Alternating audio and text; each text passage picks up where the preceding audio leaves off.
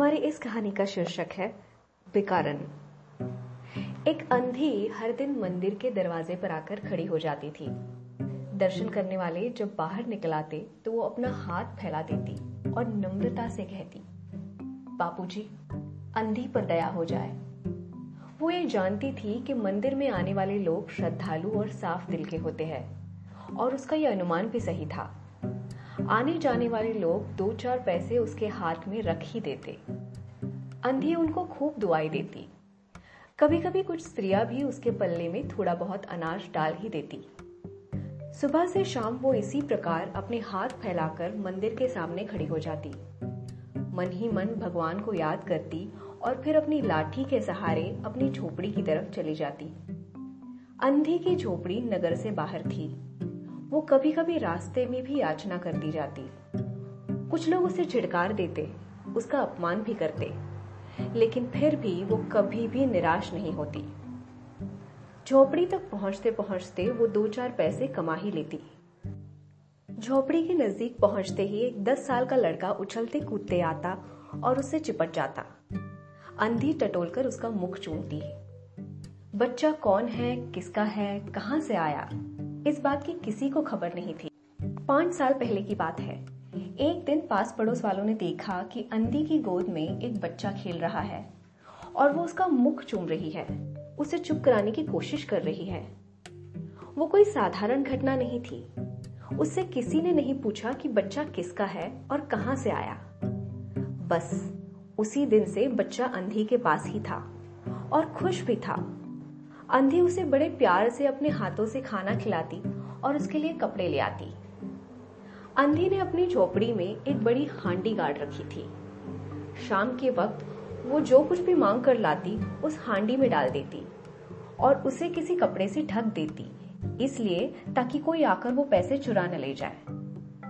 खाने के लिए उसके पास काफ़ी अन्न मिल जाता और वो उसी से काम चलाती। पहले बच्चे को खिलाती और फिर बचा हुआ खाना खुद खा लेती।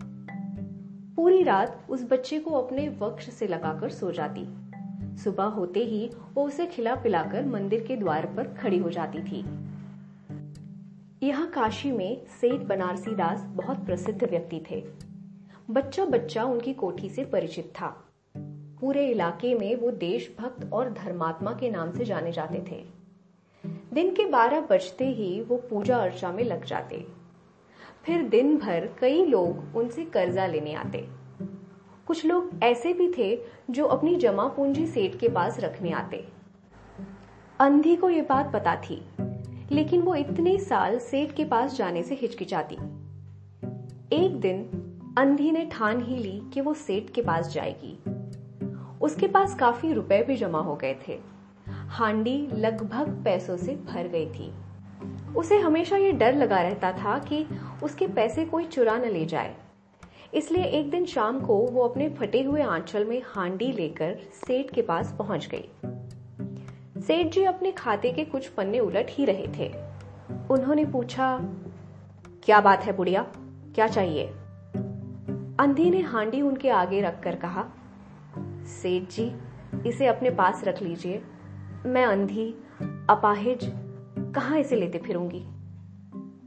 सेठ ने हांडी पर नज़र डाली और पूछा, इसमें है क्या? अंधी ने कहा, सेठ जी, भीख मांग मांग कर अपने बच्चे के लिए दो पैसे कमा लेती हूँ। इसमें मेरी कुछ सालों की जमा पूंजी है। आप कृपा करके इसे अपने पास रख लें। उन्होंने फिर पूछा, बुढ़िया, तेरा नाम क्या है? अंधी ने अपना नाम बताया और फिर वहाँ बैठे मुनीम ने नकद गिनकर उसके नाम से पैसे जमा कर लिए। अंधी बड़े ही सहृदयता से उन्हें आशीर्वाद देकर अपने झोपड़ी में चली गई।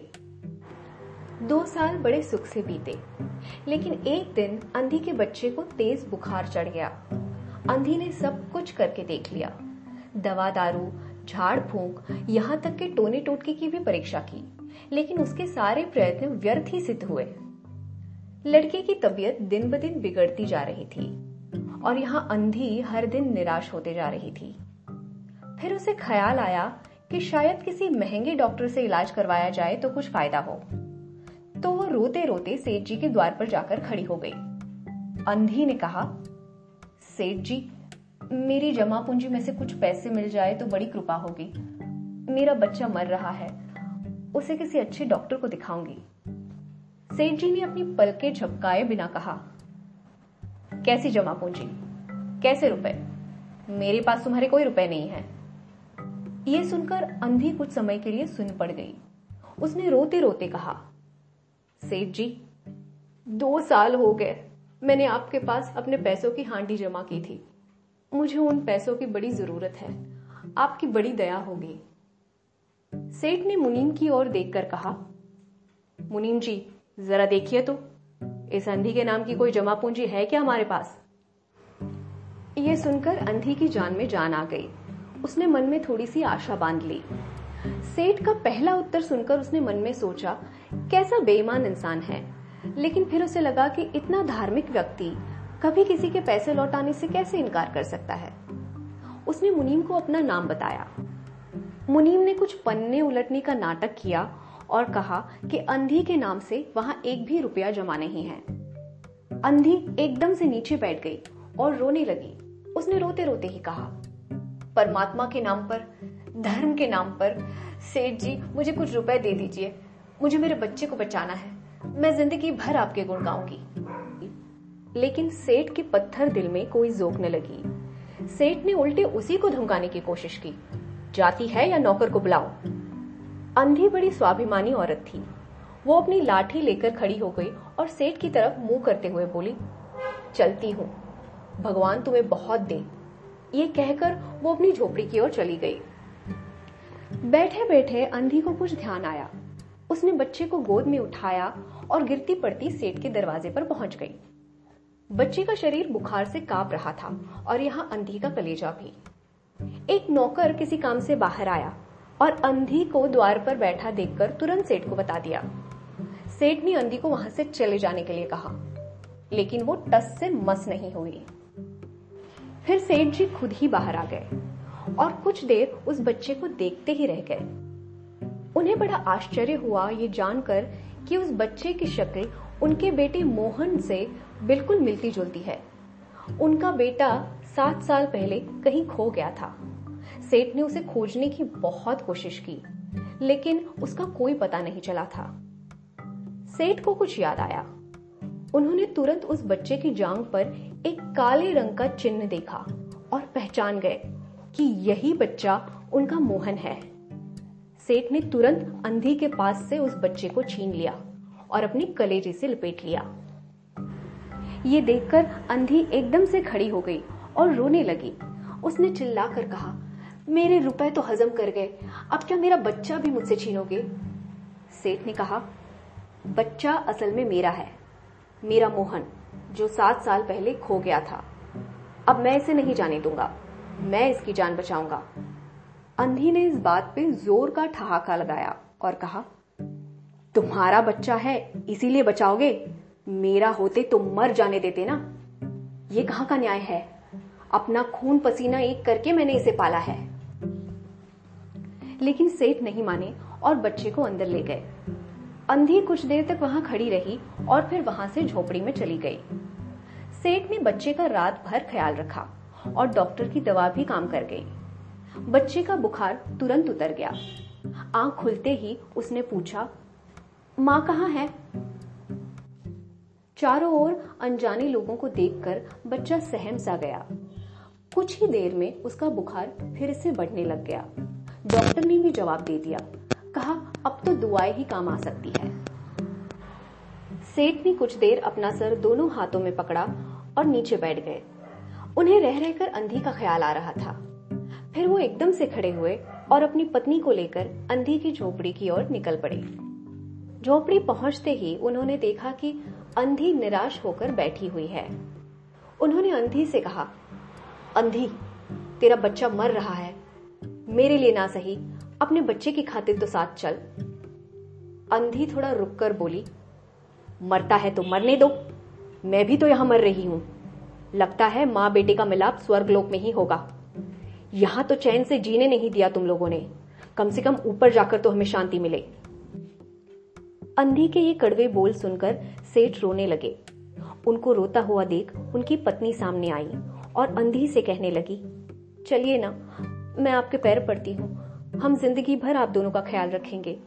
ये एक ही बच्चा है हमारा। सात साल बाद मिला है। अब तो उसे सुख से देख ले। ममता के उन शब्दों ने अंधी को मजबूर कर दिया। उसने तुरंत कहा, चलो, मैं आती हूँ। सेठ ने अंधी को तुरंत गाड़ी में बिठा दिया और ड्राइवर को मकान की ओर चलने के लिए कहा। कुछ क्षणों के लिए अंधी और उसके बाजू में बैठे सेठ की एक ही दशा थी। दोनों का दिल अपने बच्चे के लिए धड़क रहा था। जैसे ही कोठी पहुँचे तो अंधी को देखकर बच्चे ने कहा, माँ, तुम आ गई? अंधी ने बड़े प्यार से उससे कहा हाँ बेटा, मैं आ गई। और टटोल कर उसका मुख चूमने लगी। बच्चे ने अपना सर अंधी की गोद में रखा और वो तुरंत सो गया। अगले दो घंटों में मोहन यानी उस बच्चे का बुखार एकदम से चला गया। शाम होते ही अंधी ने सेठ और उनकी पत्नी से विदा मांगी। सेठ ने बहुत बार कहा कि अंधी उन्हीं के साथ रह जाए, ताकि वो अपने बच्चे के पास ही रह सके। लेकिन अंधी सहमत नहीं हुई। जब झोपड़ी की ओर चलने लगी तो सेठ ने उसके हाथ में एक रुपयों की थैली थमा दी और कहा, ये रही तुम्हारी जमा पूंजी। इसमें कुछ और भी रुपए है। मैंने रखे हैं। अंधी ने उनसे कहा, ये रुपए मैंने तो अपने मोहन के लिए जमा किए थे। अब इसका मैं क्या करूँगी? आप ही रख लो। भगवान आपका भला करे। ये कहकर अपनी झोपड़ी की तरफ़ अंधी मुड़ गई। सोचने वाली बात तो ये थी कि वो एक भिकारन होते हुए भी सेठ से महान कार्य कर गई। है ना अजीब बात?